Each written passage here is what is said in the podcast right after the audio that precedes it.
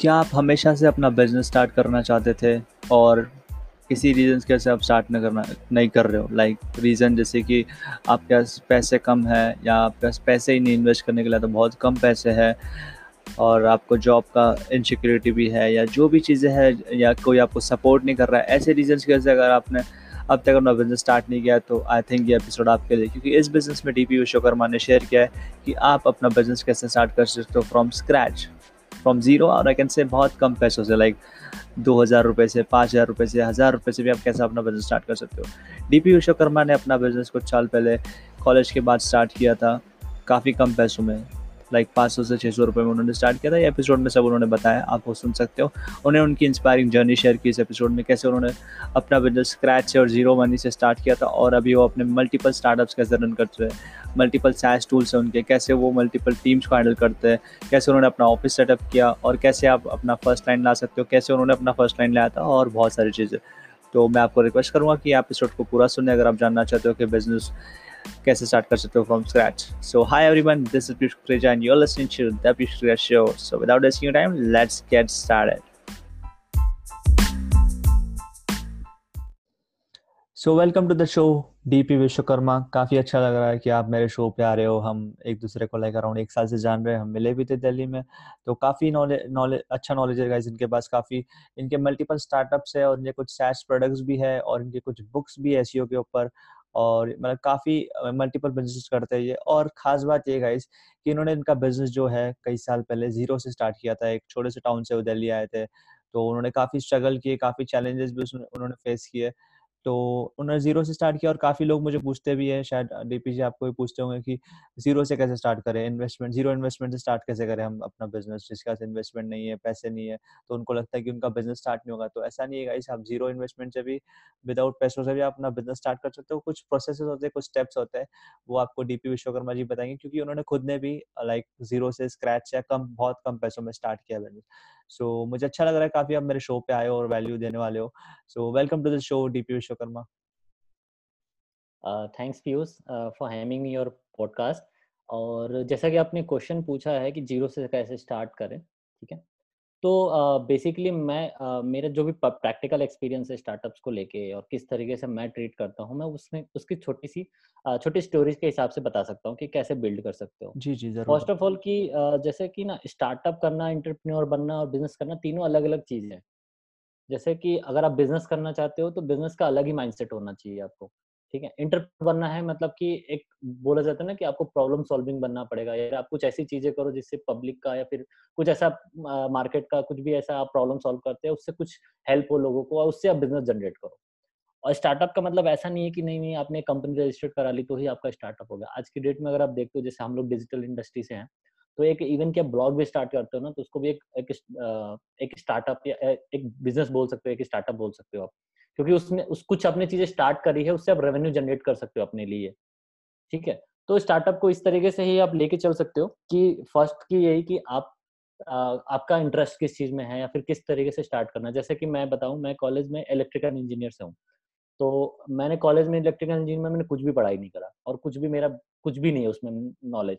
तो अगर मैं उस चीज में स्टार्ट करता हूँ तो मेरे लिए बहुत टफ हो जाएगा, क्योंकि मेरा बैकग्राउंड ही एकदम बेकार है। लेकिन मैं कॉलेज में रहते रहते मैंने डिजिटल स्टार्टअप्स के बारे में अपने कॉलेज में प्रेजेंटेशन वगैरह देना स्टार्ट किया। आइडिया प्रेजेंटेशन टाइप के कुछ इवेंट्स होते थे, उसमें मैं जाता था और वेबसाइट, मोबाइल एप्लीकेशन या डेस्कटॉप के लिए एप्लीकेशन वगैरह, सॉफ्टवेयर के लिए मैं वहाँ पे आइडियाज प्रेजेंट करता था। तो जो मुझे बहुत अप्रिशिएशन मिलती थी और इवन कई बार मैं फर्स्ट प्राइज भी डिपार्टमेंट लेवल पर मिला है मुझे। तो इससे मुझे पता चला कि एटलीस्ट मेरा इंटरेस्ट, मुझे पता चला कि करना क्या है, एटलास्ट मेरा कोर इंटरेस्ट क्या है।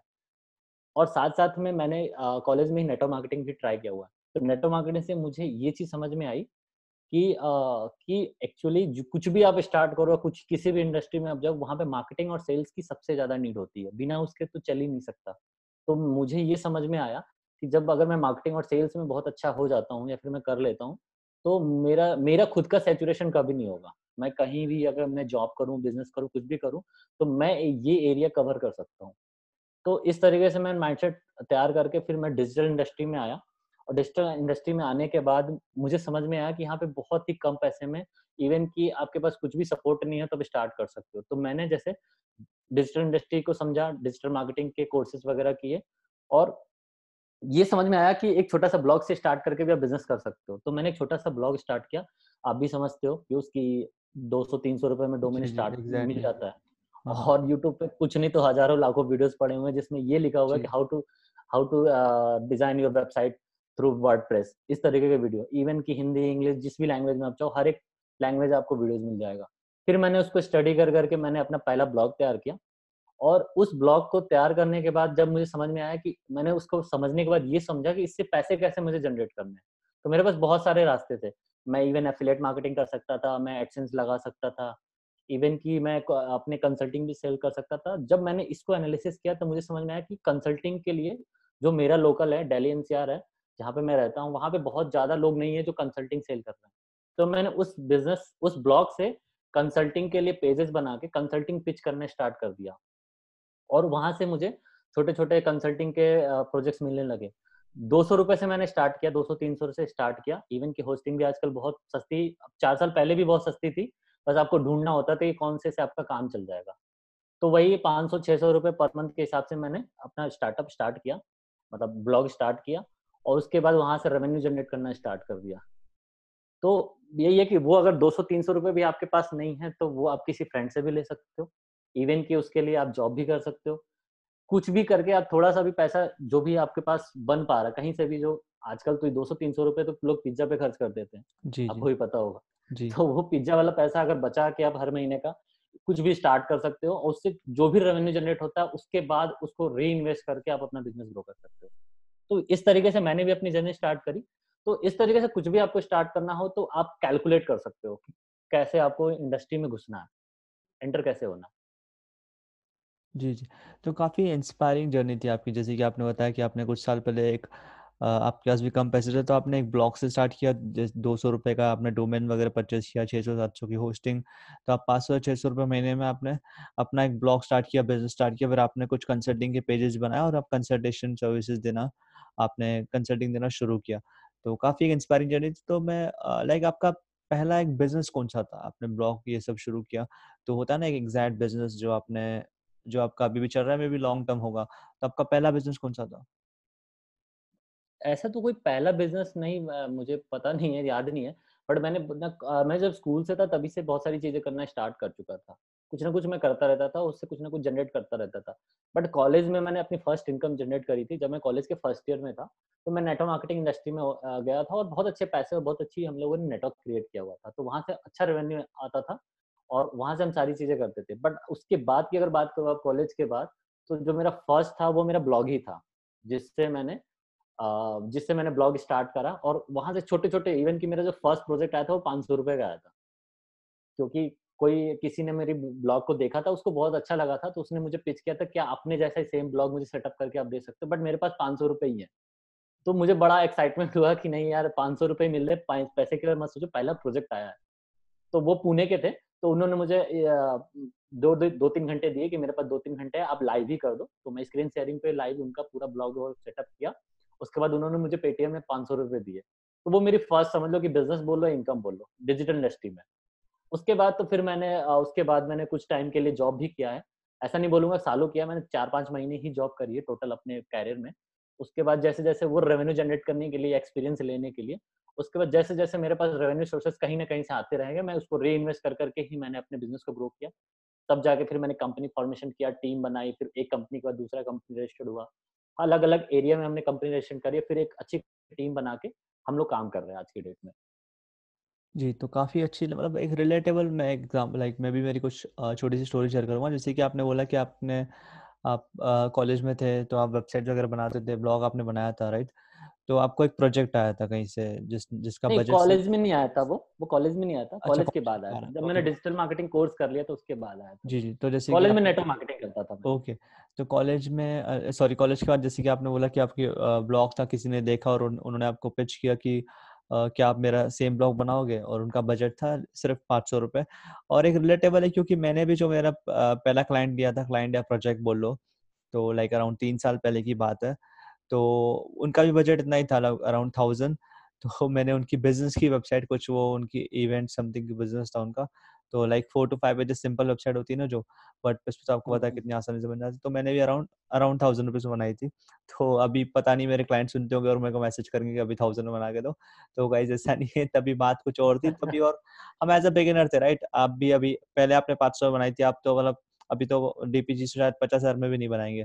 तो क्योंकि तभी सब लोग जो भी स्टार्ट करते हैं उनको पता नहीं होता है प्राइस कैसे करें, और एक एक्सपीरियंस के लिए या पोर्टफोलियो के लिए बोल लो या कैसे भी। तो मैंने भी अराउंड 1000-2000 बनाई थी, उसमें से मेरे को अभी भी याद है उन्होंने आधा पेमेंट मेरा दिया ही नहीं था। सोचो आप अराउंड 15 जी। तो पहला ही मेरा ऐसे ही हुआ था एक्सपीरियंस। फिर भी जो मेरे पास जो पहले 500 रुपए जो पहले 1000 रुपए आए थे मेरे बैंक में जो वेबसाइट क्लाइंट से, तो मैं काफी खुश हुआ था। और उसके पहले मैं अगर ये टू बी ऑनेस्ट मैं ज्यादा लोग बताया नहीं है, वेबसाइट का जो पहला प्रोजेक्ट था उसके पहले जब मैं सीख रहा था और मैं जॉब भी कर रहा था, जैसे आपने बताया आप भी जॉब कर रहे थे, तो मैं भी एक MNC में जॉब कर रहा था। लाइक कुछ अर्निंग सोर्स हो जाए, 12,000 में सैलरी थी, तब घर की कंडीशन इतनी अच्छी नहीं थी।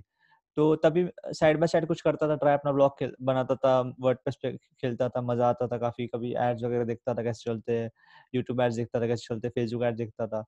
तो उस दौरान ही कुछ एक किसी बंदे ने मेरे को रीच आउट किया था, आई डोंट नो इंडिया का नहीं बाहर का था, US वगैरह का, मेरे को नाम याद नहीं एग्जैक्टली।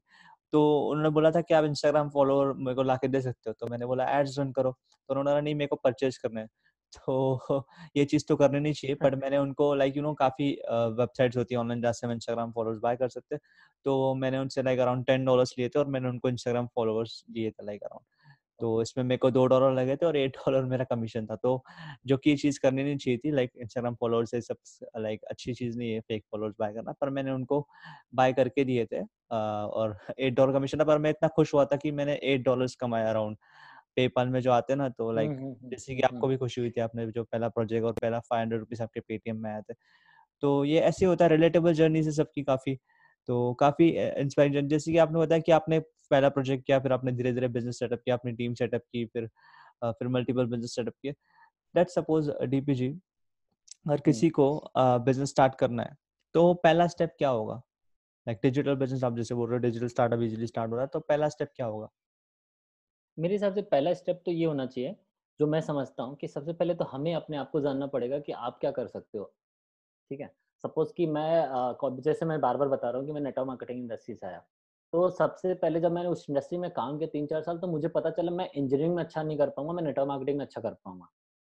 तो हर सबका होता है कि वो शायद मे बी वो नेटवर्क मार्केटिंग में अच्छा ना करे, डिजिटल में अच्छा करे, मे बी डिजिटल में ना करे, वो इंजीनियरिंग में अच्छा करे। ठीक है, तो उसको पहले ये समझना पड़ेगा कि वो क्या अच्छा बना सकता है, वो अच्छा क्या कर सकता है, क्योंकि बिजनेस, स्टार्टअप, एंटरप्रेन्योरशिप इसी चीज के चारों तरफ घूमती है कि आप क्या अच्छा कर सकते हो या फिर आपकी क्या स्किल्स है। जैसे मैं सेल्स में अच्छा हूँ, मार्केटिंग में अच्छा हूँ, या फिर मैं अगर बात करूँ तो मैं डिजाइनिंग में भी बहुत अच्छा हूँ, मेरे फाइन आर्ट्स काफी अच्छे हैं, तो मैं चीज़ों को डिजाइन के तरीके से भी देख सकता हूँ। मेरी प्रेजेंटेशन स्किल अच्छी, तो मैं लिख भी अच्छा सकता हूँ या फिर बोल भी अच्छा सकता हूँ, मे बी मैं उसको बता भी सकता हूँ इसको कैसे पोर्ट्रेट करना। तो जब ये सारी चीज़ें मैं समझा कि हाँ ये चीज़ें मैं कर सकता हूँ, उसको मैंने रिलेट किया कि ये डिजिटल इंडस्ट्री में चाहिए। क्यों डिजिटल इंडस्ट्री में? एक तो मेरा स्टार्टअप हो गया, अगर मैं कुछ स्टार्ट करता हूँ तो स्टार्टअप को डिफाइन कर देता हूँ। दूसरा चीज़ है कि वहाँ से रेवेन्यू जनरेट कर सकता हूँ और अपने टाइम और अपने प्लेस के हिसाब से मैं काम कर सकता हूँ। तो वो चीज़ें डिफाइन होने लगी। फिर ये भी समझ में आने लगा कि इसमें जैसे सोशल मीडिया हो गया, कोई चीज़ हो गया, तो आप समझते हो इसमें डिजाइन पार्ट बहुत बहुत इंपॉर्टेंट है कि आपका एड कॉपी कितना अच्छा होना चाहिए, या फिर आप जैसे सेल्स पिच करो तो आपका प्रेजेंटेशन कैसा होना चाहिए। तो ये सारी चीज़ों को मैंने रिलेट किया कि वो सारी चीज़ें कहाँ पे मिलेगी मुझे, और जब मुझे पता चले डिजिटल मार्केटिंग में आता है तो मैं डिजिटल मार्केटिंग मूव किया और उसको डेडिकेटली करना स्टार्ट कर दिया। तो फर्स्ट स्टेप यही होना चाहिए कि सबसे पहले आप जानो अपने आप को कि आप क्या अच्छा कर सकते हो या फिर आपका इंटरेस्ट, कोर इंटरेस्ट क्या है। कि जैसे सपोज कि बहुत अच्छा करते होगे आप, ठीक है, तो आपका ये इंटरेस्ट है, ठीक है, आपको अच्छा लगता है बात करना, लोगों से रिकॉर्ड करना या फिर जो भी चीजें हैं उनके इंटरव्यू करना, लोगों का एक्सपीरियंस जानना, तो आप इसमें अच्छा करते जा रहे हो और आपका सक्सेस हम देख रहे हैं कि हाँ आपने बहुत अच्छा 1-2 साल के अंदर बहुत अच्छा ग्रो किया। तो इसी तरीके से कोई भी जाए तो उसको पहले अपने बेसिक स्किल्स पे काम करना चाहिए, उसको समझना चाहिए कि वो क्या कर सकता है बेस्ट। इवन कि वो वर्डप्रेस डेवलपर है तो वो वर्डप्रेस की कंपनी खोल सकता है या फिर वर्डप्रेस का फ्रीलांसर बन सकता है या फिर वर्डप्रेस में प्लगइन्स बना सकता है, थीम्स बना सकता है, उनको सेल आउट कर सकता है। ठीक है जी, एग्जैक्टली। तो इसी तरीके से उसको समझ में आना चाहिए, उसको मतलब मेरा पॉइंट अब यही है कि उसको समझना ये पड़ेगा कि वो करना क्या चाहता है, वो उसका कोर इंटरेस्ट क्या है। एग्जैक्टली तो जैसे ही बताया आपने कि पहले हमको जानना पड़ेगा कि हमारा इंटरेस्ट क्या है, किस चीज़ में हमको मज़ा आ रहा है। जैसे कि आपने बोला कि आप नेट इंजीनियरिंग में थे, बट आपने बोला कि इंजीनियरिंग में को इतना सही नहीं लग रहा है, मज़ा नहीं आ रहा है, और मैं नेटवर्क मार्केटिंग में आपको काफ़ी अच्छा लग रहा था, काफ़ी न्यू स्किल्स आप एक्वायर कर रहे थे और आप रिलेट भी कर पा रहे थे, आपको मज़ा भी आ रहा था, आपका इंटरेस्ट लेवल बन चुका था। तो आपने देखा फिर मार्केटिंग में क्या कर सकता हूँ एग्जैक्टली, तो आपने डिजिटल मार्केटिंग के बारे में पता चला, फिर आपने डिजिटल मार्केटिंग स्टार्ट की। तो आपका इंटरेस्ट था उसमें, जैसे कि आप प्रेजेंटेशन भी बना लेते हो, अच्छा लिख भी लेते हो, आप वेबसाइट भी बनाते हो जैसे आपने बोला। तो एग्जैक्टली तो सेम मैंने भी ऐसे ही किया, लाइक मेरे को वर्डप्रेस की स्किल्स थी, तो काफ़ी लोगों को पता नहीं कि मैं वेबसाइट भी बनाता हूँ, क्योंकि वो मेरा एक बोल सकता हूँ प्राइवेट बिजनेस, क्योंकि मैंने 3 साल पहले स्टार्ट किया था और मेरा मेजर इनकम सोर्स अभी वही है, बट मैं उसको ज़्यादा प्रमोट नहीं करता हूँ, ये बैकएंड में चलता है मेरा भी। लाइक होता है ना विश्वकर्मा जी, लाइक हमारे कुछ प्राइवेट बिजनेस होते हैं और हम पब्लिकली कुछ और प्रमोट करते हैं, क्योंकि हाँ जी नहीं बता नहीं, प्राइवेट बिजनेस तो मैं बता भी दूँ, वेबसाइट डिजाइनर तो हूँ हुई, बट मैं एज अ खुद को पोजीशनिंग बोलते हैं ना, जैसे कि आपने अपने आप को पोजीशनिंग किया कि you are SEO and sales expert, right. जैसे कि आपकी काफ़ी बुक्स भी है गाइस, मैं आपको बता दूँ इनकी एसईओ की काफ़ी अच्छी बुक्स है। अगर आप बिगिनर हो और अगर लेट सपोज आपका इंटरव्यू है, जॉब करना है या फ्रीलांसिंग कुछ भी है, तो उनकी बुक में आपको हर ऑलमोस्ट सब आंसर मिलेंगे। लाइक मैं मुझे सॉरी बट नाम याद नहीं आ रहा, अगर आप शेयर करना चाहो तो विश्वकर्मा जी। उसका बुक का नाम, फर्स्ट बुक तो मैंने पर्सनल ब्रांडिंग के ऊपर लिखा था, दूसरा बुक जो है मेरा जो काफी अच्छा मैंने हम लोगों ने काफी रिसर्च करके लिखा था, उसका नाम है एसईओ जॉब है, बेस्ट इंटरव्यू क्वेश्चन आंसर, इस तरीके से मैंने लिखा। उसके क्वेश्चन आंसर के फॉर्म में पूरा अपने पोर्ट्रेट किया, तो ये आपको मेरी वेबसाइट पे भी मिल जाएगा, इवन आप अमेजन पे भी जाके आप ले सकते हो, बट मैं प्रीफर करता हूँ आप मेरी वेबसाइट वाला परचेज करो, क्योंकि वहाँ पे मैंने स्क्रीनशॉट भी ऐड किए हुए, जो अमेजन वाला है वो ब्लैंक है, सिर्फ उसे क्वेश्चन आंसर है और उसमें कुछ इमेजेस वगैरह नहीं लगे हुए। ओके, तो मैं आपकी वेबसाइट का जो आपका लिंक है जहाँ से ई बुक हम ले सकते हैं, मैं वो डिस्क्रिप्शन में दे दूंगा गाइज, वो डिस्क्रिप्शन में आप लिंक देख लेना और इनकी बुक को जरूर देखना आप। अगर आपको एसईओ में जाना है, एसईओ में जॉब करनी है, इंटरव्यू देना है, तो आप उस बुक को जरूर लीजिए, जरूर पढ़िए, काफ़ी like you know informative book है, काफ़ी मैं खुद रिकमेंड कर रहा हूँ आपको, काफ़ी अच्छी बुक है, क्योंकि उन्होंने मेरे साथ शेयर की तो मेरे को काफ़ी मज़ा आया और मेरे भाई ने भी थोड़ी रीड की तो मज़ा आया। Like you should also read this guys. So जैसे कि हम थे लाइक आपने बताया कि इंटरेस्ट हमको होना चाहिए पहले कोई चीज़ में, उसके बाद ही हम उसमें जाए, क्योंकि अगर हमको इंटरेस्ट नहीं होगा तो हम मज़ा ही नहीं आएगा आगे चीज़ में, आधे में से छोड़ देंगे। तो जैसे कि आपने इसमें ये भी बताया कि बेसिक स्किल्स होनी चाहिए, तो आपके हिसाब से कौन सी बेसिक स्किल्स होनी चाहिए हमारे पास और कैसे हम एक्वायर कर सकते हो बेसिक स्किल्स? देखो बेसिक स्किल्स कुछ वैसा कुछ नहीं होता कि नहीं ये बताया जाए तो इसी चीज़ को आप लर्न करो। फर्स्ट बेसिक स्किल ये होता है ना कि आपको पहले तो अपने आप को मोटिवेट करके रखना है कि नहीं यार चीज़ें, जैसे मान लो सपोज कि मैं मार्केटर हूँ, आप डेवलपर हो, जैसे आप बोल रहे हो बार बार कि आप वर्डप्रेस डेवलपर हो, तो आपको पता चलेगा कि वर्डप्रेस डेवलपमेंट के लिए क्या क्या चीज़ें रिक्वायरमेंट होनी चाहिए। आपको पता है ना ये चीज़ें कि आपको डोमेन मैपिंग आनी चाहिए, आपको होस्टिंग पे होस्ट करना आना चाहिए, वर्डप्रेस इंस्टॉल करना चाहिए, थीम कस्टमाइज आनी चाहिए, प्लगइन कैसे यूज करनी, ये सारी चीज़ें आनी चाहिए, और ड्रैग एंड ड्रॉप जो पेज बिल्डर्स हैं वो कैसे यूज करने हैं इफेक्टिव वे में ताकि वेबसाइट ज्यादा अच्छी अट्रैक्टिव दिख सके। ठीक है, ये आपकी बेसिक स्किल्स हो गई आपके लिए। मेरी बेसिक स्किल्स क्या हो गई कि मुझे पता है लीड कैसे जनरेट करनी है, अपने बिजनेस को प्रमोट कैसे करना है, उसको उसके जो लीड्स मैंने जनरेट की उसके सेल्स कैसे करनी है। तो ये मेरी बेसिक स्किल्स एक हिसाब से बोल सकते हो सकती है। इवन कि अगर कोई बंदा इस चीज से भी रिलेट नहीं करता तो उसकी बेसिक स्किल्स वही होनी चाहिए कि जो वो करना चाहता है। सपोज कि ग्राफिक डिजाइनर है तो उसकी बेसिक स्किल उसकी ग्राफिक डिजाइनिंग होनी चाहिए। ठीक है, अगर अब ये हो गया आपकी फर्स्ट बेसिक स्किल कि जो आप जिस चीज में आप अच्छे हो। लेकिन सेकंड बेसिक स्किल ये हो गई कि आपको उस चीज से बिजनेस कैसे जनरेट करना, वो होगी आपकी सेकंड बेसिक स्किल। सपोज कि आपने बोला कि मैं वर्डप्रेस डिजाइनर हूँ, मेरा प्राइवेट बिजनेस है, प्राइवेट जॉब है, लेकिन लीड्स तो आपको चाहिए होंगी, तो लीड चाहिए, फिर उसका रेवेन्यू, तभी तो आप उस चीज से पैसे जनरेट कर पाओगे। कोई बिजनेस चाहे वो लीड के फॉर्म में हो, डायरेक्ट सेल्स हो, या फिर कोई भी ऐसी चीज हो, तो आपको सेकंड ये समझना पड़ेगा कि उसको सेल आउट कैसे करना है, या फिर उसके लिए हमें लोगों तक रीच कैसे करनी है। तो उसके लिए क्या क्या जरूरी है, मार्केटिंग जरूरी है, नेटवर्किंग जरूरी है, या फिर जो भी चीज ऑफलाइन ऑनलाइन जो भी चीजें आपको बेसिक लेवल पे आनी चाहिए जिससे आपका बिजनेस में हेल्प मिल सके, तो वो चीजें आपको समझनी पड़ेगी।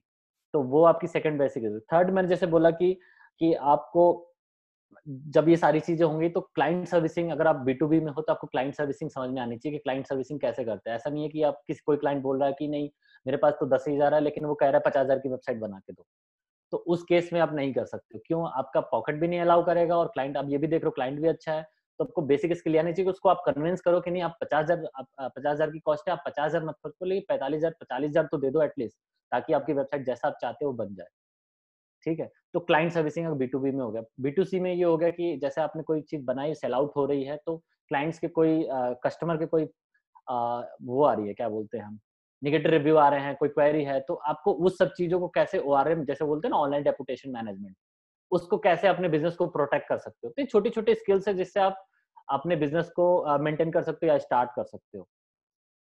जी, काफ़ी सही बताया आपने। जैसे कि कुछ पहली बेसिक स्किल तो होगी हमको जिसमें जाना है, लाइक अगर हमको वेबसाइट डिज़ाइनिंग करनी है तो हमको वर्डप्रेस स्किल्स होनी चाहिए, या अगर हमको ग्राफिक डिज़ाइनिंग करनी है तो हमको ग्राफिक डिज़ाइन की स्किल्स चाहिए। और दूसरी जो सबसे इंपॉर्टेंट स्किल आपने जो बताई कि अगर स्किल्स है हमारे पास, अगर हमको वही नहीं पता कि हमारे बिजनेस में पैसा कहाँ से आएगा, क्लाइंट्स कहाँ से आएंगे, जो कि सेल्स स्किल्स वो बहुत ज़रूरी है।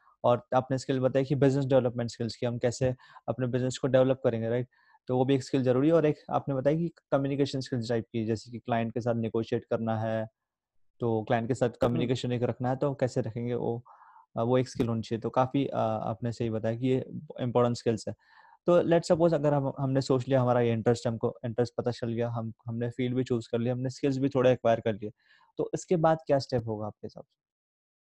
अब इसके बाद जो सबसे इम्पोर्टेंट मुझे लगता है वो है मार्केट रिसर्च, क्योंकि इसके बिना मुझे ऐसा लगता है कि किसी को भी अपने स्टार्टअप स्टार्ट नहीं करना चाहिए। मेरा पर्सनल ओपिनियन ये है। क्यों? क्योंकि इसमें जैसे मैंने बहुत साल स्ट्रगल करे, कुछ चीज़ें मैंने बनाई, कुछ चीज़ें बंद करी, कुछ चीज़ें फेल आउट हुई, कुछ चीज़ों में बहुत अच्छा हुआ। तो अब जब तक आप मार्केट एनालिसिस करके नहीं आगे बढ़ोगे ना, तो फिर वो कन्फ्यूजन रहेगा हमेशा। सपोज कि आपके पास 1 लाख रुपए है, आप सोच रहे हो कोई चीज़ बिजनेस स्टार्ट करना है, पर आपने कुछ भी एनालिसिस नहीं करा, किसी को नहीं देखा, आपने बनाया और स्टार्ट कर दिया, मार्केट में आपके आके अपनी चीज़ों बेचना स्टार्ट कर दिए, और वो आप 1 महीने में, 2 महीने में, 6 महीने फेल हो गए। तो इसका मतलब ये कि आपको अपने उस 1 लाख रुपए में से 5,000 या 10,000 इस चीजों पे नहीं खर्च किया कि मार्केट में चल क्या रहा है उस चीज को लेके।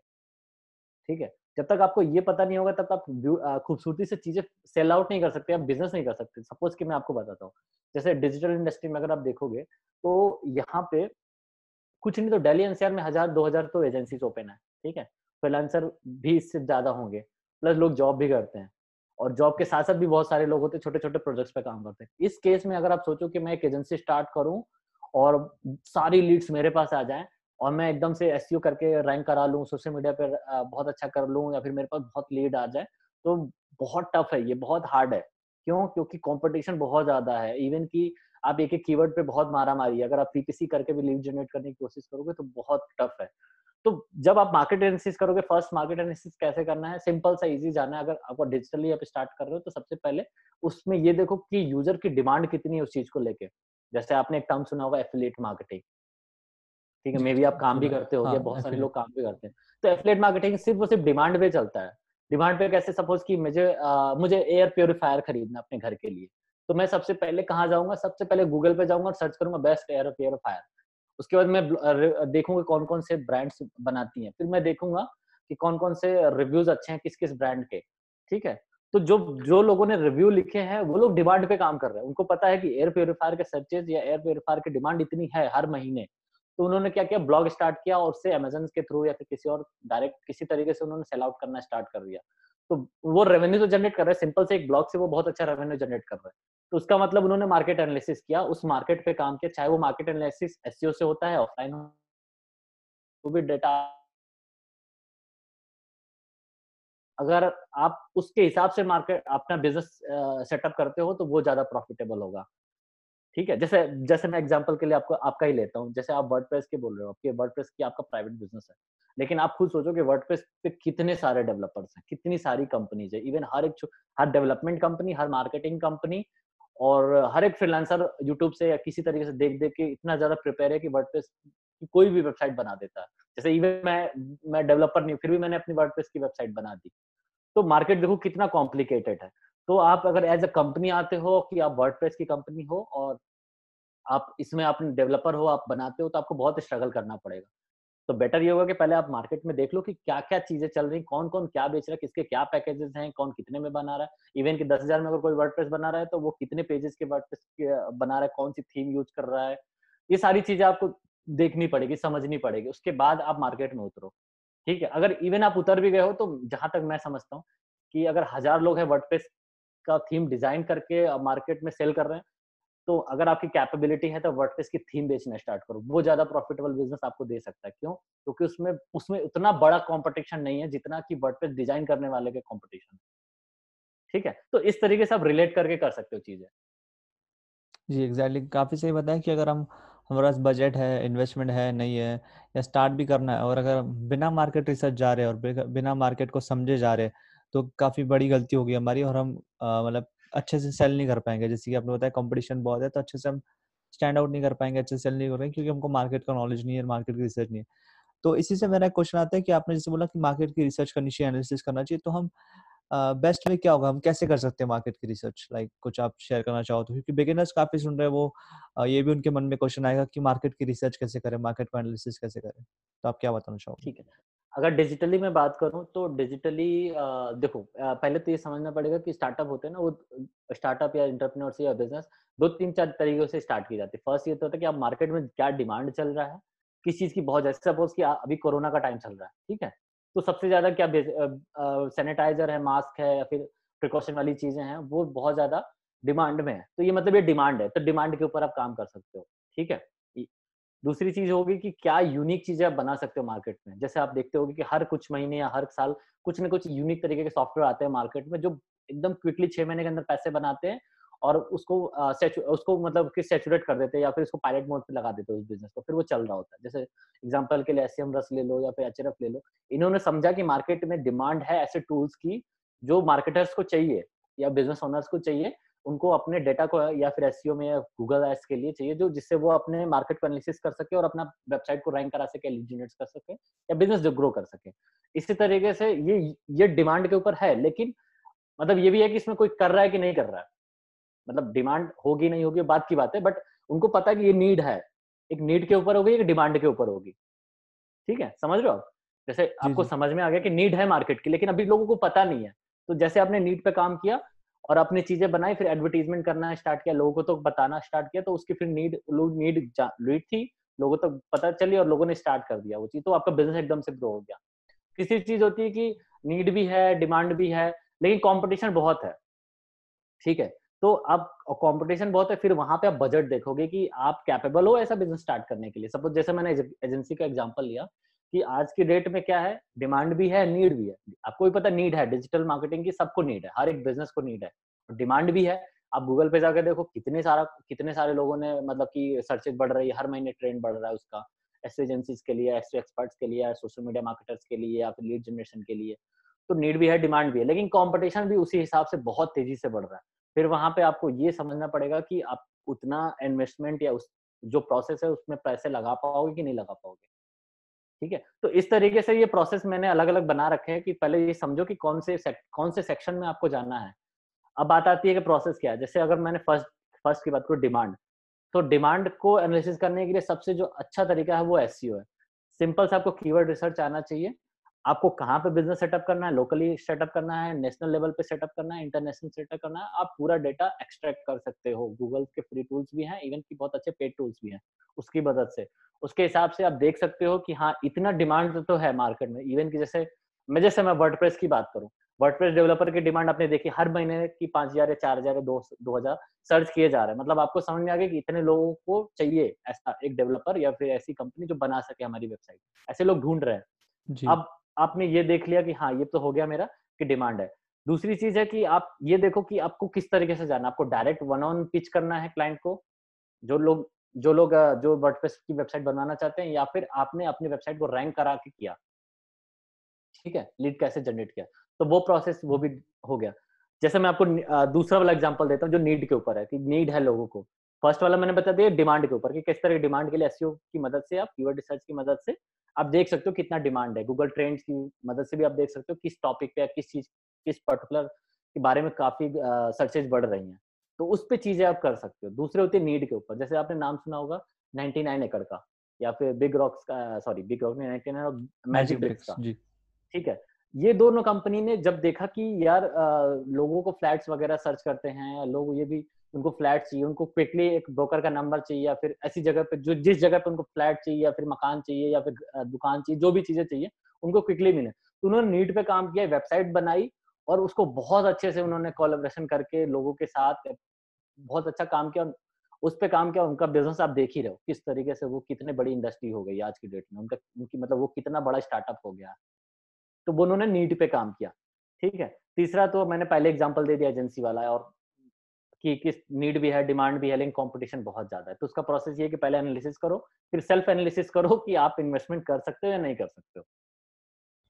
जी जी, तो काफी अच्छे पॉइंट्स है। लेट्स सपोज जैसे कि लास्ट पॉइंट आपने बताया कि एनालिसिस करो कि बजट कितना होगा, इन्वेस्टमेंट कितना लगेगा, कर सकते हैं नहीं। तो लेट्स सपोज कोई इन्वेस्टमेंट नहीं कर सकता, उसका इन्वेस्टमेंट नहीं है, बजट नहीं है, तो क्या वो टाइम पे वो बंदा क्या कर सकता है? तो उसके लिए पहले वही डिपेंड करता है ना कि उसको करना क्या स्टार्ट है। फर्स्ट तो यही पे आके अटक जाती है ना चीजें कि आपको स्टार्ट क्या करना। सपोज कि मैं आपको बोलता हूँ कि सपोज कि मैं क्या बोलूँ, किसी चीज को आप एग्जांपल अगर दे सकते हो तो मैं उस पर डिफाइन कर दूंगा। जी, लेट्स सपोज उसने सोच लिया हमको वर्डप्रेस, लेट्स सपोज है उसको ग्राफिक डिजाइनिंग सर्विसेज बेचनी है, उसका स्किल्स भी है उसके पास, जैसे कि हमने स्टार्ट में बोला उसने अपने आप नोइंग योरसेल्फ, उसने उसको इंटरेस्ट में पता चल गया, उसके बाद बेसिक स्किल्स आ गई, sales basic skills, market research भी कर लिया। बट लेट्स सपोज स्टूडेंट है, जस्ट पास आउट हुआ है, जैसे आपने उन्होंने शुरू किया तो उसके पास इन्वेस्टमेंट नहीं है, तो कैसे शुरू करेगा फिर? उसके लिए तो इस अगर ग्राफिक डिजाइनिंग का एग्जांपल लेके आप चलो तो उसके लिए तो बहुत ही आसान तरीका है। कंपटीशन है, आप अगर कीवर्ड रिसर्च करोगे ना इसका, मेरे क्योंकि मेरी कंपनी है, हम लोग डील करते हैं तो हमें पता है कितना कंपटीशन है।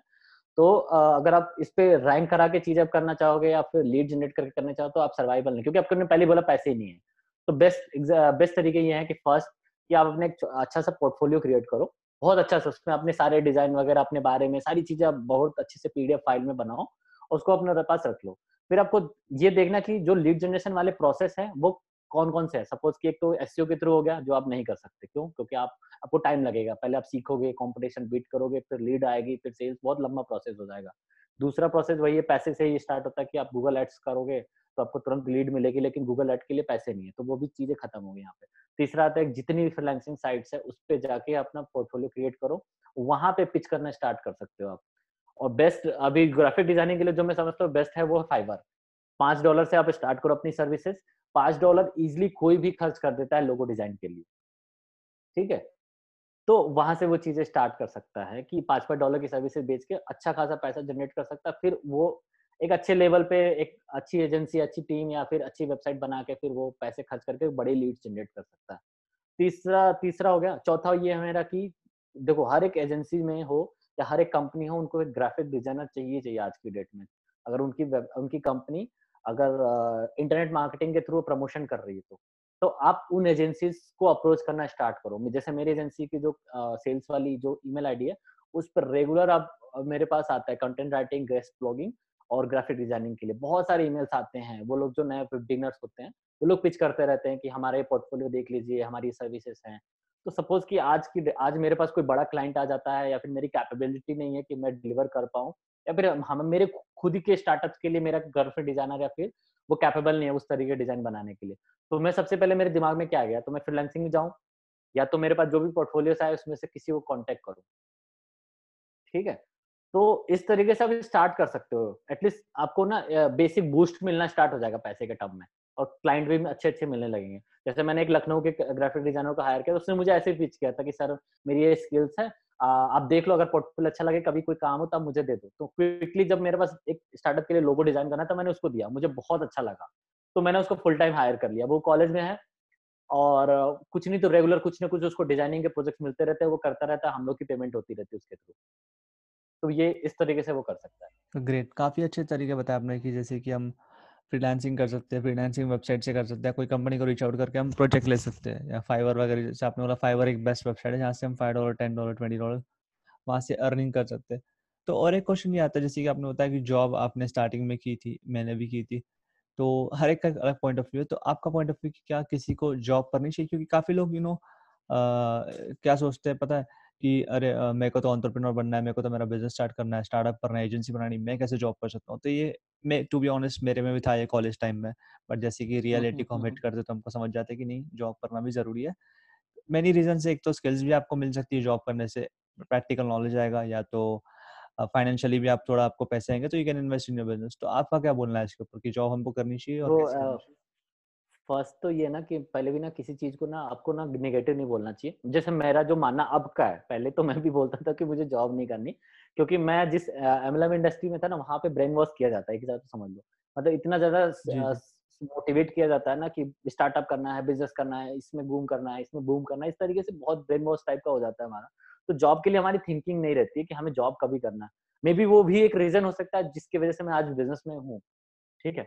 लेकिन ऐसा बोलना गलत है कि जॉब, किसी जॉब में आपको बिजनेस करना है तो वो जॉब गलत है। कभी भी जो भी चीज ना आपको अर्निंग करके देती है, जैसे आपका खर्चा चलता है, आपका घर चलता है ना, उसको गलत नहीं बोलना चाहिए। exactly. ये आपके ऊपर है ना कि आपको कब, जो मॉनिटरिंग टर्म है, जो पैसे कमाने का जो जरिया है वो क्या है, वो आप किस तरीके से हासिल करना चाहते हो। क्या जॉब में बहुत अच्छे लोग, बहुत सारे मेरे दोस्त अच्छे हैं तो जॉब में बहुत अच्छा पैसा कमा रहे हैं, सुकून की जिंदगी है उनकी भी, तो वो बोलना गलत होगा। लेकिन हाँ, ये भी है कि जॉब, जैसे आपका क्वेश्चन था जॉब करना चाहिए कि नहीं करना चाहिए, मेरे हिसाब से कुछ दिन के लिए जॉब करना चाहिए ताकि आपको पता चले। जैसे ये भी बोलना गलत होगा कि कॉलेज से निकल के जॉब करना चाहिए फिर स्टार्टअप करना चाहिए। बहुत सारे ऐसे मार्केट में एग्जांपल है, आपको पता होगा कि जिन्होंने कॉलेज भी नहीं किया वो बहुत अच्छा बिजनेस करके बैठे हुए हैं, बहुत अच्छा नाम काम है उनके पास, बहुत कुछ है उनके पास। तो वो सबका ना पर्सन टू पर्सन होता है ये सारी चीजें। ये किसी के लिए एक डिफाइंड रूल नहीं है कि आप ये करके ही आप सक्सेसफुल हो सकते हो, सबका अलग अलग है। मेरा तरीका अलग हो सकता है, या फिर मेरे लिए जो बोलते हैं ना लकी टर्म, मेरे लिए लकी टर्म अलग हो सकते हैं, मेरे स्ट्रगल अलग हो सकते हैं। उस तरह आपके भी स्ट्रगल अलग हैं, आपके टर्म्स अलग हैं, आपका तरीका अलग है, या फिर आपकी स्किल्स अलग हैं, ठीक है। तो वो सबकी अलग अलग होती है। लेकिन हाँ, जैसे मेरा सजेशन यही है, जैसे मान लो कि डिजिटल स्टार्टअप करना है, या फिर आपको एजेंसी स्टार्ट करना है, या फ्रीलांसिंग स्टार्ट करना है, तो मेरे हिसाब से सबसे बेस्ट तरीका है आप जॉब में जाओ। पहले 3-4 महीने 6 महीने का एक टाइम सेट लो कि हाँ मुझे जॉब में जाना है। अब वहां पे जाकर चीजों को ऑब्जर्व करना स्टार्ट करो। मैं आपको छोटा सा बताता हूँ अपनी, मेरी जो भी एजेंसी वाली जर्नी है कि जब मैंने ब्लॉग स्टार्ट किया, फिर फ्रीलांसिंग करी थी, फिर जो मनी के टर्म में मेरे पास कुछ स्ट्रगल टाइम आ गया था जिसमें पैसे नहीं बचते थे मेरे पास, या पैसे की बहुत ज्यादा नीड थी।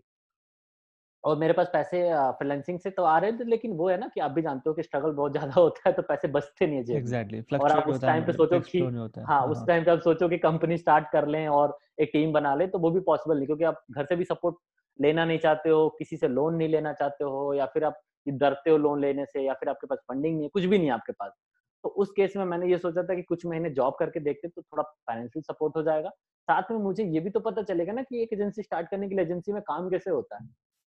उसके लिए मैंने एक एजेंसी को, नोएडा के अंदर ही एक एजेंसी को मैंने ज्वाइन किया था, और मैंने उसके डेवलपमेंट टीम को लेके, उसकी सेल्स टीम को लेके, जो भी प्रोजेक्ट डिलीवरी टीम थी, सब जगह पे मैंने अपनी निगाहें गड़ा के रखी थी काम कैसे होता है।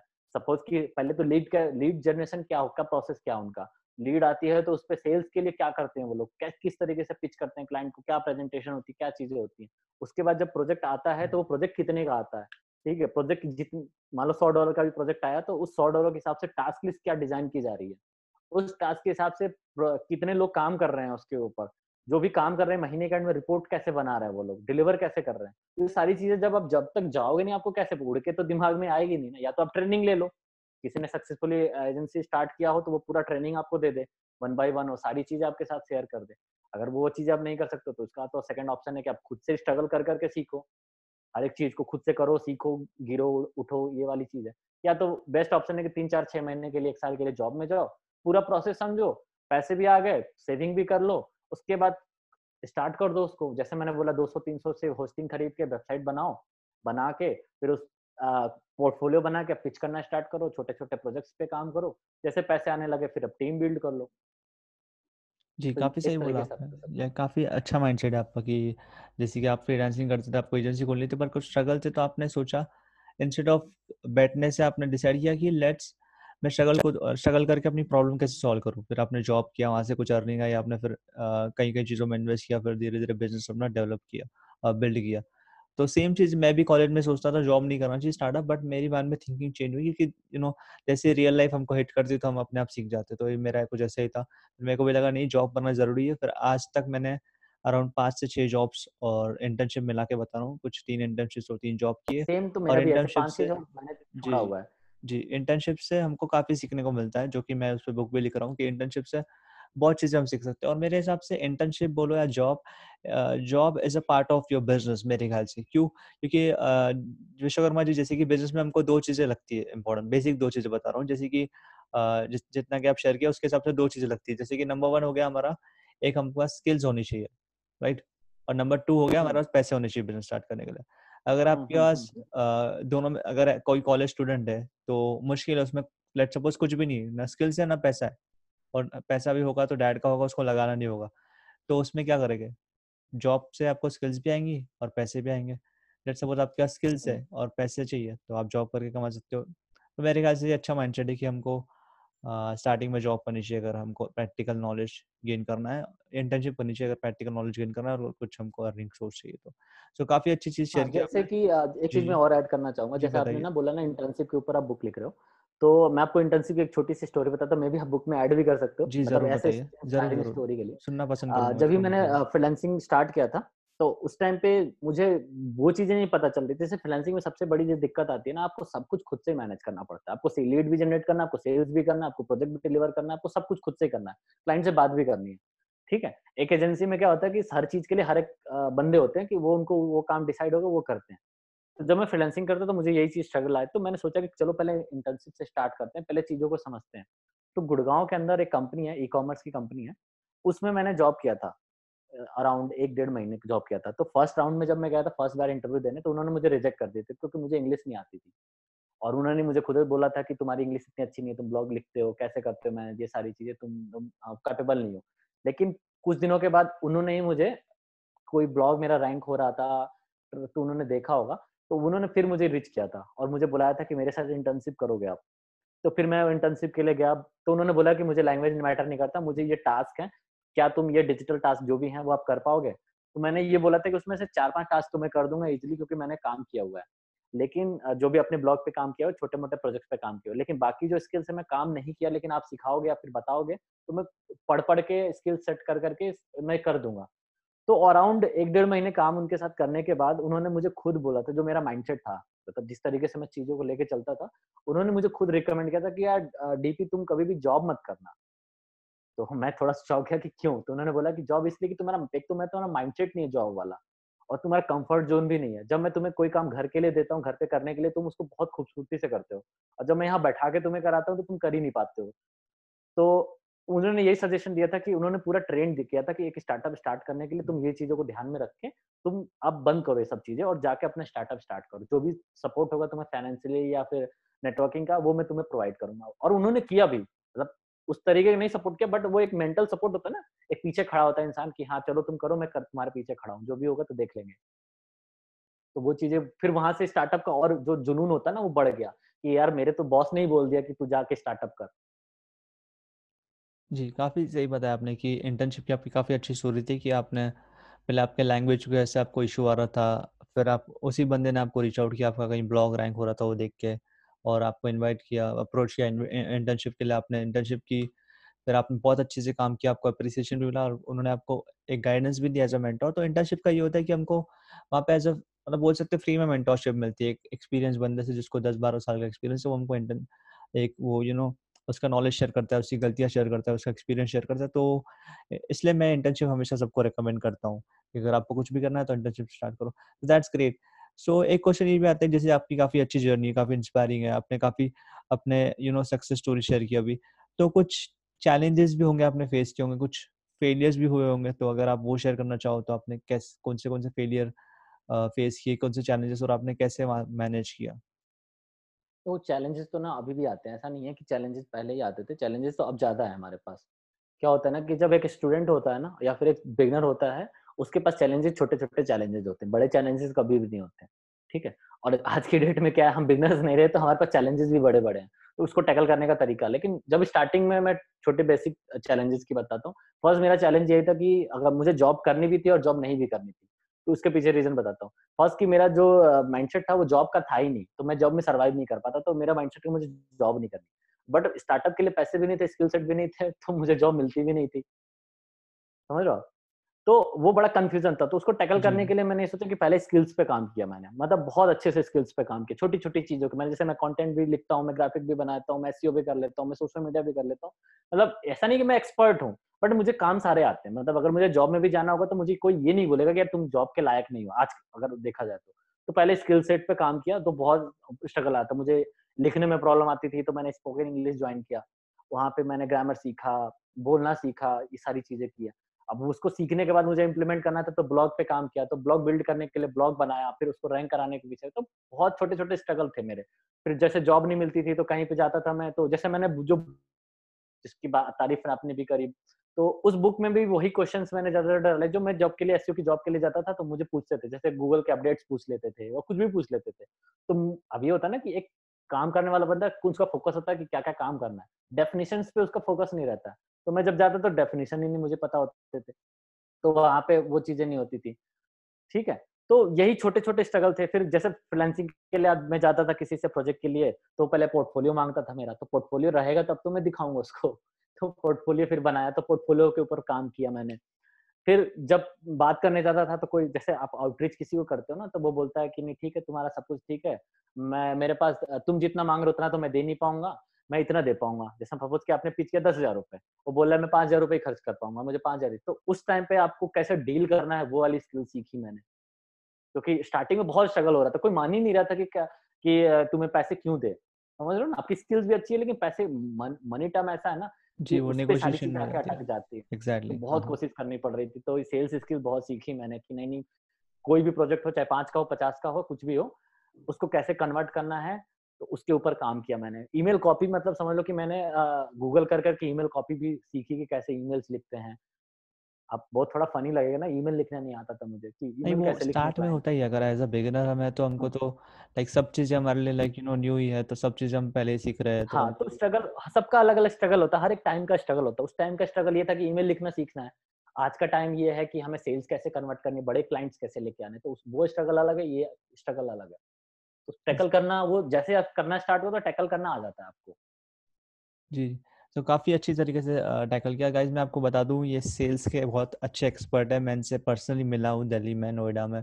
हमने एक छोटा सा ऐसी मीटअप रखा था प्रणव जी ने, तो उसमें ये भी आए थे, मैं भी आया था, तो हम पहली बार वहाँ मिले। लाइक इन्होंने जो अपनी वहाँ स्टोरी भी शेयर की थी, स्टोरी तो आपने भी सुनी, उन्होंने जो सेल्स की टेक्निक शेयर की थी, लिटरली गाइज बता रहा हूँ, और सेल्स के साथ साथ SEO, ये दो चीज़ों के लिए मैं हमेशा, मुझे दो चीज़ें होती है मैं इनको रीच आउट करता हूँ। लाइक SEO के मेरे पास बहुत लोग हैं, मैं लाइक जो भी मेरे पास लाइक 4 से 5 लोग हैं SEO में, उनमें ये इनका भी नाम है एक। और सेल्स के टाइम हमेशा लाइक यू नो, उस दिन जो उन्होंने शेयर की थी चीज़ें, लाइक प्रपोजल से लेके, नेगोशिएशन से लेके, कैसे पिच करना है, कैसे रीच आउट करना है, अलग अलग टेक्निक्स है। कुछ इसको इंडियन स्टाइल में बोल सकते हैं, कुछ इनके पास जुगाड़ू टेक्निक्स भी है, जैसे कि आप उस दिन शेयर कर रहे थे, जितना कि मेरे को याद है। तो हम उसका एपिसोड भी हम फ्यूचर में जरूर रखेंगे, जब भी इनके पास टाइम होगा हम फ्यूचर में वो भी एपिसोड रखेंगे। तो फिलहाल तो इसमें हम इसकी बात करेंगे। तो लास्ट मेरा ये क्वेश्चन होगा आपसे कि हमने ये सब अपने चीजें जो बताई, प्रोसेस बताई, काफी अच्छी बताई, सबने सेटअप कर दिया। फिर एक क्वेश्चन ये भी आता है कि हम अपना पहला 1 लाख, या तो 1 लाख थोड़ा चलो ज्यादा हो जाएगा, जब ना पहला हम हमारा how can we make our first 10,000 rupees. देखो मैंने कभी फर्स्ट तो नहीं बनाया, कभी मैंने बताया मैं 500 रुपए से स्टार्ट किया मैंने, तो मैं फर्स्ट 10 का तो नहीं बताऊंगा। मैं आपको एक कैलकुलेशन बताता हूँ, ठीक है। वो कैलकुलेशन बहुत छोटी सी है और बहुत हर एक बिजनेस में आप अप्लाई कर सकते हो, ठीक है। फर्स्ट की, जैसे मैंने बोला ना कि आपको माइंडसेट सेट करना पड़ेगा, बनाना पड़ेगा कि कितना पैसा कमाना, किस तरीके से कमाना, किस बिजनेस से कमाना। मैं आपको रिलेट करके बताता हूँ। आपने बोला आप वर्डप्रेस डेवलपर हो, ठीक है। तो नॉर्मली आप 10,000 रुपये चार्ज करते होगे एक नॉर्मल सी वेबसाइट के लिए, ऑब्वियस है। नहीं, अभी तो ये पहले करता था, अभी तो अलग ही रेट से वो मैं मतलब एक जनरल बात करते हैं कि 10,000 से स्टार्ट हो सकता है। हाँ, 10,000 से कोई बेसिक एग्जाम वेबसाइट हो सकती है। तो आप देखो वो आपको 10,000, अगर आप 10,000 से स्टार्ट कर सकते हो कोई भी बेसिक वेबसाइट, तो अब आपको देखो मार्केट में ऐसा तो है नहीं कि लीड्स नहीं है, कि क्लाइंट्स नहीं है करवाने वाले। फर्स्ट आपने लीड जनरेशन का प्रोसेस सॉर्ट आउट करना है कि आपको डेटा कहाँ से चाहिए, ठीक है। मान लो वो भी आ गया, सब कुछ सेटअप हो गया हमारा, अब आपको सेल करना है। तो कैलकुलेशन सिंपल सी इतनी है ना कि सपोज कि आपको 1 लाख रुपए अगर अर्न करना है, तो वो 1 लाख रुपए आपको कितने क्लाइंट से अर्न करना है। सपोज कि मैं बताता हूँ, अगर आप एक क्लाइंट 1 लाख रुपए का पकड़ लो तो आपका सॉर्ट आउट हो गया, ठीक है। या फिर आपने 50,000 के 2 पकड़ लिए क्लाइंट, तो आपका सॉर्ट आउट हो गया, ठीक है। या फिर आपने 25,000 के 4 पकड़ लिए, ठीक है। या फिर आपने 10,000 के 10 पकड़ लिए। एग्जैक्टली, काफी अच्छा कैलकुलेशन था। या तो 5,000 के हमने 20 पकड़ लिए, प्रोसेस देखो। हाँ, 5,000 के आपने 20 पकड़ लिया। अब प्रोसेस बताता हूँ। अब ये तो हो गया कैलकुलेशन कि आपको कितने बजट वाला क्लाइंट चाहिए और कितने चाहिए। अब आते हैं सिंपल कि वो प्रोसेस कैसे होगा। फर्स्ट की आपको पता है 5,000 वाले पिचिंग ज्यादा इजी है किसी को भी करने के लिए, वो इजीली रेडी भी हो जाएगा कि हाँ मैं दे दूंगा, तुम बना दो मेरी वेबसाइट, ठीक है। अब अगर 1 लाख रुपए वाला अगर क्लाइंट पिच करे तो वो इजिली नहीं देगा। तो जो ओवरऑल एफर्ट है ना वो सेम है। सपोज कि 5,000 वाले क्लाइंट के लिए आपको कन्विंस करने के लिए आपको 20 क्लाइंट चाहिए, तो आपको ओवरऑल कम से कम 200-300 लोगों से बात करनी पड़ेगी, ठीक है। तो वो 200-300 लोगों से बात करना, डिस्कस करना, प्रपोजल भेजना, उनके साथ काम करना, कुल मिलाकर ओवरऑल उतना ही एफर्ट है, ठीक है। अगर 1 लाख रुपए वाला भी क्लाइंट आप अगर पकड़ के लेके चलते हो कि मुझे 1 लाख वाला क्लाइंट चाहिए, तो आपको अब 1 लाख रुपए जो खर्च करने वाला बंदा होगा वो 200 में नहीं आएगा, मे बी आ सकता है, मे बी 20 में भी आ सकता है। वो आपके लक के ऊपर है, आपके एफर्ट के ऊपर है, आपका मतलब कि आपको किसको रीच आउट करना, वो ट्रिकी पार्ट है किसको रीच आउट करना। लेकिन ओवरऑल कैलकुलेशन देखा जाए तो कम से कम 1000-2000 लोगों को आउटरीच करना पड़ेगा, मे बी 10,000 लोगों को भी आउटरीच करना पड़ सकता है, ठीक है। तब जाके कहीं ना कहीं एक ऐसा बंदा होगा, या फिर मान लो कि आपने 1000 लोगों से बात की तो उसमें से 100 या 50 लोगों ने इंटरेस्ट दिखाया कि हाँ ठीक है आपका पोर्टफोलियो अच्छा है, हम आपके साथ काम कर सकते हैं, ठीक है। उसके बाद अब जब डिस्कशन स्टार्ट होता है तो बहुत सारी चीजें स्टार्ट होगा, फिर जाके कहीं ना कहीं 1 क्लाइंट मिल सकता है या फिर 5 क्लाइंट या 2 क्लाइंट मिल सकते हैं कि हाँ ठीक है हम आपके साथ, ठीक है आप करना चाहते हैं, आप स्टार्ट कर दो काम। तो ये कैलकुलेशन जो बताई ना मैंने, पहले तो आपको कैलकुलेशन करनी है कि आपको कौन से वाले, किस मोड वाले चाहिए, 5000 वाले चाहिए, 1 लाख वाले चाहिए। उसके बाद आपको प्रोसेस देखना पड़ेगा कि किस प्रोसेस से वो जनरेट करना है, तब जाके वो गोल जल्दी अचीव हो जाएगा आपका। एग्जैक्टली, काफ़ी अच्छी चीज़ें, रिलेटेबल चीज़ें कि मैं भी ऐसे ही करता था, कागज़ पर लिखता था मेरा कार्ट वैल्यू, मतलब क्लाइंट का साइज इतना होगा 10,000, 20,000, फिर उसमें कितने क्लाइंट चाहिए, मैं अपना जो गोल है मैं कैसे अचीव कर सकता हूँ। काफ़ी अच्छा अपने प्रोसेस बनाया, और जैसे कि आपने और एडिशनल पॉइंट भी ऐड किया कि हम उसके हिसाब से फिर लोग रीच आउट करेंगे। लेट्स सपोज हमने 100 लोग रीच आउट किए, 100 में से 50 लोगों का रिप्लाई आएगा, 50 में से 25-30 लोग कॉल पे आएंगे, 25-30 में से सिर्फ 5 या 6 हमारे क्लाइंट्स बनेंगे, मे बी डिपेंड, सबका रेशियो अलग होता है। तो सेल्स की टेक्निक्स तो हम नेक्स्ट एपिसोड में जानेंगे, इसके बाद जो भी हम रिकॉर्ड करेंगे। हाँ, एक चीज और मैं ऐड कर सकता हूँ, ये तो हमारी है B2B के लिए, ये तो हमारा B2B के लिए रहा। जी जरूर। बोलता है कि नहीं मैंने ई-कॉमर्स की साइट खोली है, मुझे 1 लाख रुपए रिच करना है, 1 लाख रुपए अर्न करना है, तो मैं कैसे कर सकता हूँ, ठीक है। उसके लिए भी सेम कैलकुलेशन है, देखो मैं आपको बताता हूँ। जैसे ओवरऑल आप जैसे समझते होगे कि मैक्सिमम 10% से ज्यादा कन्वर्जन नहीं हो सकता हमारा, होता है बट एक कैलकुलेशन के लिए 10% कन्वर्जन मैक्सिमम लेकर चलते हैं लोग, ठीक है। अब सपोज कि 1 लाख लोग आपकी वेबसाइट पे डेली विजिट करते हैं अगर, तो 1 लाख लोग परचेजिंग तो नहीं करेंगे, ठीक है, ऑब्वियस है। अगर आपका 1000 का प्रोडक्ट है तो आप ये देखो कि आपको डेली कितना ट्रैफिक जनरेट करना है या फिर कितनी वेबसाइट पे विजिट करानी है, वो क्विकली आप कैलकुलेट कर सकते हो। तो सपोज कि 1000 का अगर आपका प्रोडक्ट है, ठीक है, और आपको 1 लाख रुपए अर्न करने, आप चाहो तो उसको कैलकुलेट कर सकते हो।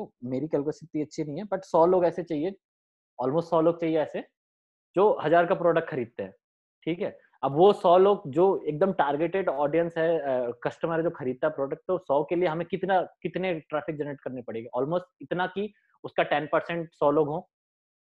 एग्जैक्टली, मतलब 1000 के आसपास जनरेट करनी पड़ेगी।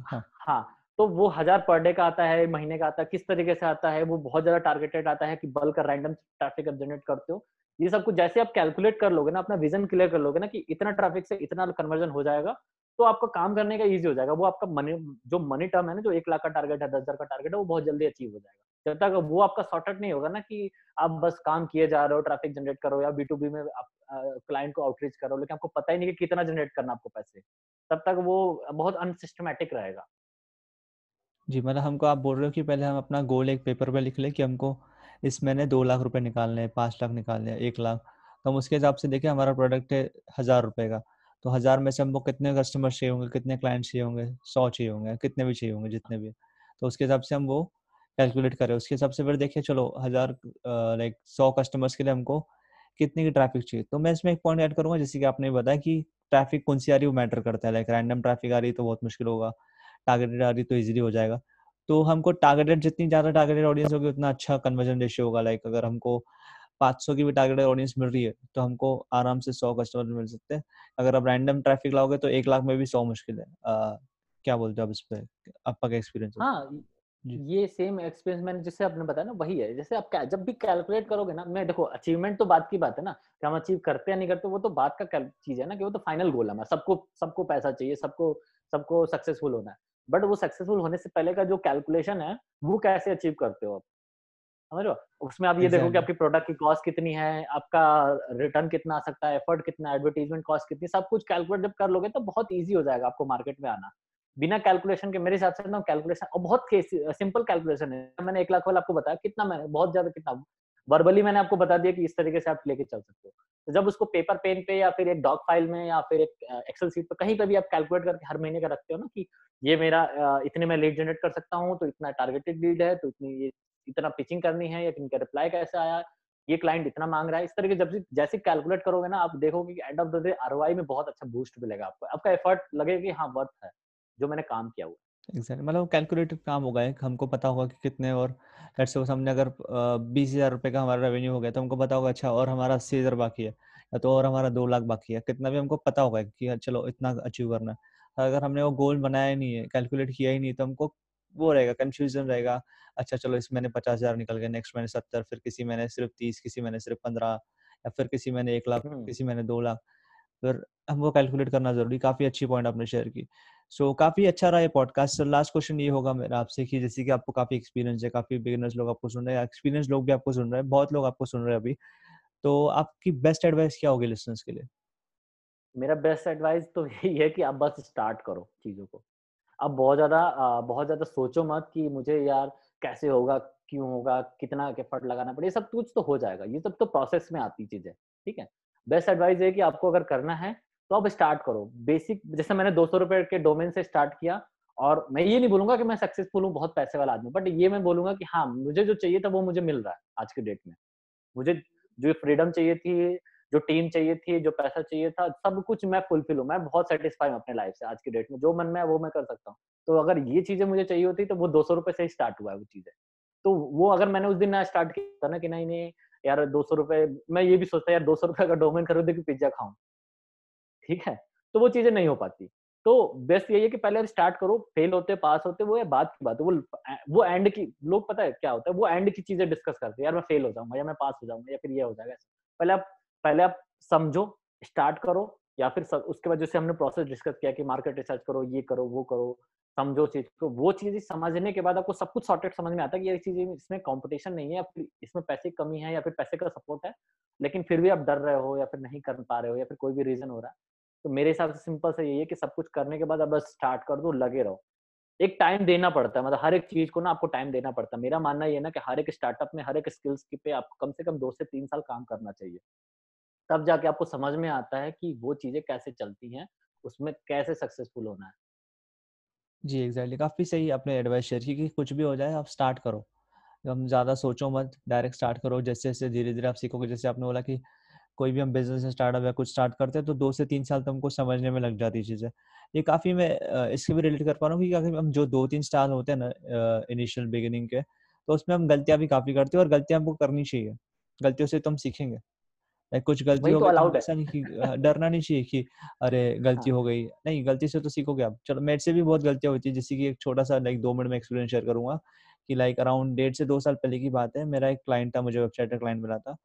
वो टाइम पे मेरे अराउंड बेसिक कॉस्टिंग मैं अराउंड मैंने उसको चार्ज किया था 20,000 वेबसाइट का अराउंड। तो एक ऐसी बिजनेस वेबसाइट थी जहाँ पे 5 वेबसाइट का इन्फॉर्मेशन, कॉन्टैक्ट्स, अबाउट अस, ये सब सिंपल बेसिक इन्फॉर्मेटिव वेबसाइट थी।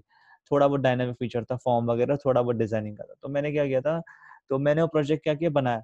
तो कुछ बीच में अटक रहा था, मुझे डेवलपर की जरूरत थी, और मैं कहीं बिजी भी था दूसरे काम में, कुछ और भी मेरी चीजें चल रही थी साइड बाय साइड। तो मैंने क्या किया, किसी और का वो प्रोजेक्ट दे दिया, मतलब कि मैंने उसको हायर किया। मेरे को इतना मिल रहा, तो मैंने बोला कि मैंने 5,000 में या 6,000 को एग्जैक्ट अमाउंट याद नहीं, मैंने इसमें किसी को हायर किया अराउंड। तो मैंने वो बंदे को अराउंड थोड़ा एडवांस पे किया इनिशियल अमाउंट, और वो बंदे ने बनाया। फिर मेरे को क्लाइंट बोलता था चलो ये 5 तारीख को मिलना है। फिर वो बंदा बोलता था ठीक है बनाऊंगा, फिर वो बंदा डिले करता था। उसके वजह से मेरा क्लाइंट के साथ वो हो जाता था कम्युनिकेशन, क्लाइंट के साथ तो मैं जुड़ा हूँ, फेस में हूँ क्लाइंट के सामने। तो एक्सपीरियंस ये था कि मैं उस पर डिपेंडेंट हो गया था, और मैं कुछ कर वो वेबसाइट पे ध्यान नहीं दे रहा था, मैं अलग ध्यान। और मेरी वो टाइम पे कजिन की शादी भी थी, टू बी ऑनेस्ट, तो मैं वहाँ पे भी थोड़ा बिजी था, थोड़ा एंजॉयबल, थोड़ा फैमिली के साथ टाइम बिता रहा था। तो मैंने वो वेबसाइट पे ध्यान नहीं दिया, और मेरे को लग रहा था काम बैकएंड में चल रहा है। मेरी गलती होगी कि मैंने मॉनिटर नहीं किया काम, टू बी ऑनेस्ट मेरी गलती थी। मैंने सीखा उससे कि मैं उस पर डिपेंडेंट रह गया। फिर पता चला कि उसको भी कोई चीज नहीं आ रही है, वो चीज में अटक रहा है, वो चीज में उसको टाइम लग रहा है और वो बता नहीं रहा है। तो ऐसे करके उसने कुछ एक गलती से उससे पूरे पेजेस उड़ गए थे, और मैं क्लाइंट की मीटिंग में जा रहा था। अभी काफी फनी चीज है, मेरे को लग रहा है कि वेबसाइट पूरी रेडी है, क्योंकि मैंने एक रात पहले वेबसाइट देखी थी और पूरी रेडी है। फिर इसने सुबह को पूरी डिलीट कर दी थी, कुछ पेजेस डिलीट हुए थे, पता नहीं इसको क्या लगा था, इसको लगा था पेमेंट नहीं मिलेगा, पता नहीं क्या, इसने कुछ पेजेस ही डिलीट कर दिए थे। तो मैं जब क्लाइंट की मीटिंग में गया, मेरे दिमाग में ये था कि वेबसाइट बनी हुई है, क्लाइंट को दिखाऊंगा, ये स्लाइडर है वो है। और जब मैं क्लाइंट के सामने बैठा और पता चला तो वेबसाइट पूरी डावाडोल हो चुकी है, और कुछ भी वहाँ लिखा है। और आप इमेजिन कर सकते हो क्लाइंट की मीटिंग में मेरी कैसे इंसल्ट, मैं इमेजिन कर सकता हूं क्योंकि मैं B2B में हूं, मुझे पता है। मेरी वहां पे मेरी इंसल्ट, मतलब उन्होंने कुछ बोला नहीं, उन्होंने मेरे को प्यार से समझाया कि ठीक है आपको ऐसा करना चाहिए, बट यू नो आपको पता होगा कैसे एम्बैरेसिंग मोमेंट होगा वो मेरे लिए। तो मेरी गलती थी, क्योंकि ऐसा नहीं कि वो मेरी कुछ गलती नहीं, मैंने किसी को हायर किया, मैं उस पर डिपेंडेंट रहा, तो ये गलती मेरी थी, तो मैं गलतियों से सीखा। उसके बाद फिर मैं कभी किसी पर डिपेंडेंट रहा नहीं। किसी को अगर मैंने हायर भी किया तो हमेशा मैंने हर एक घंटे में, हर दिन में 3 बार मॉनिटर भी किया, अच्छा ये प्रोजेक्ट कैसा चल रहा है। तो ये गाइस, तो ये गलतियों से आप सीखोगे कि आप, गलतियाँ तो मैंने बहुत की है, तो एक शेयर किया है हर पॉडकास्ट में, एक गलती में शेयर कर सकता हूँ, इतनी सारी गलतियाँ की मैंने। तो गलतियाँ तो सब लोग आप करोगे, मे भी आपको सुनने से आपको लोगों को पता चले कि हाँ ये गलतियाँ नहीं करनी है। जी जी भाई, मतलब गलतियाँ तो सबसे होती है, और होती क्या अभी भी मेरे से होती है, अभी भी बहुत सब लोगों से होती होगी जितने बड़े डिजिटल मार्केटिंग एक्सपर्ट्स हो गए। तो ये तो आपको गलतियों से होती है, वही तो बोला मैंने ना, गलतियाँ अलाउड है। जी जी, ये सही बात बोली आपने, गलती अलाउड है, और गलती हर बार करना अलाउड नहीं है। एक बार मतलब गलती सेम गलती करना अलाउड नहीं है, गलती करके सीख लो। जी जी, काफी सही चीज है। तो लाइक विश्वकर्मा जी, काफी अच्छी चीजें आपने शेयर की इस पॉडकास्ट में, बहुत सारी चीजें आपने शेयर की, बहुत लाइक नॉलेजेबल पॉडकास्ट था। जैसे कि आपने जर्नी जो आपकी इंस्पायरिंग थी, लाइक आपने 200 रुपये ब्लॉग से स्टार्ट किया, डोमेन नेम परचेज किया, फिर होस्टिंग परचेज किया, फिर आपकी पहली 500 रुपये वाली वेबसाइट, आपका पहला क्लाइंट पेटीएम जो उसने पे किया, फिर आपने जो बताई चीजें स्टेप्स, लाइक पहले नोइंग योरसेल्फ, हमको पहले इंटरेस्ट अपना जानना चाहिए, फिर हमको कुछ बेसिक स्किल्स आनी चाहिए, बेसिक सेल्स की स्किल्स आनी चाहिए, बेसिक जो भी बिजनेस में स्किल्स होती है वो आपने बताई। फिर आपने बताया मार्केट रिसर्च जरूरी है, फिर कैसे करना है मार्केट रिसर्च वो भी बताया, कंप्यूटर्स रिसर्च कैसे करना है आपने वो भी बताया, फिर जॉब करनी चाहिए नहीं करनी चाहिए वो भी बताया। तो काफ़ी ये वैल्यूएबल पॉडकास्ट था। थैंक यू वेरी मच, आपने इतनी सारी चीज़ें शेयर की, कुछ आपने सीक्रेट्स भी आपके शेयर किए। Thank you very much Vishwakarma ji, आप लाइक शो की आपने शोभा बढ़ाई।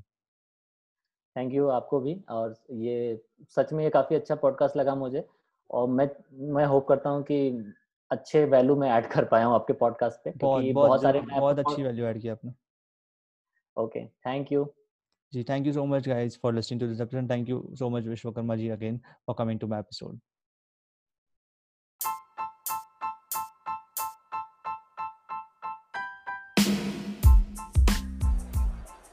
Thank you so much guys for listening to this episode. I hope आपको ये एपिसोड अच्छा लगा होगा, और आपको ये एपिसोड अच्छा लगा और फीडबैक है तो आप मुझे इंस्टाग्राम पे डीएम करके मुझे बता सकते हो।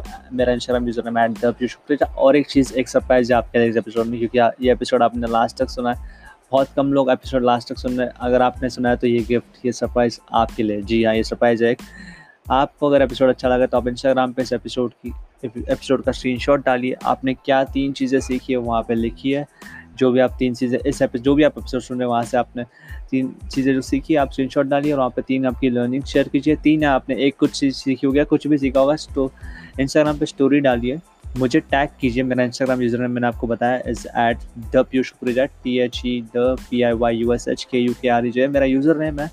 तो आप मुझे टैग कीजिए और आपको मौका मिलेगा मेरे साथ 1-on-1 कॉल के लिए, या 10 to 15 मिनट्स का वो 1-on-1 कॉल होगा, जहाँ पे आप मुझे डिजिटल मार्केटिंग रिलेटेड कुछ भी पूछ सकते हो, आपके बिजनेस के बारे में पूछ सकते हो। मैं आपको गाइड करने की पूरी कोशिश करूँगा। आप पॉडकास्ट के बारे में मुझे पूछ सकते हो, सोशल मीडिया मार्केटिंग के बारे में पूछ सकते हो, फेसबुक एड्स, आपके करियर के बारे में जो आपको पूछना है मुझे पूछ सकते हो। मैं पूरी की पूरी कोशिश करूँगा आपको आंसर देने के लिए। इंस्टाग्राम वीडियो कॉल या इंस्टाग्राम ऑडियो कॉल करेंगे हम लोग।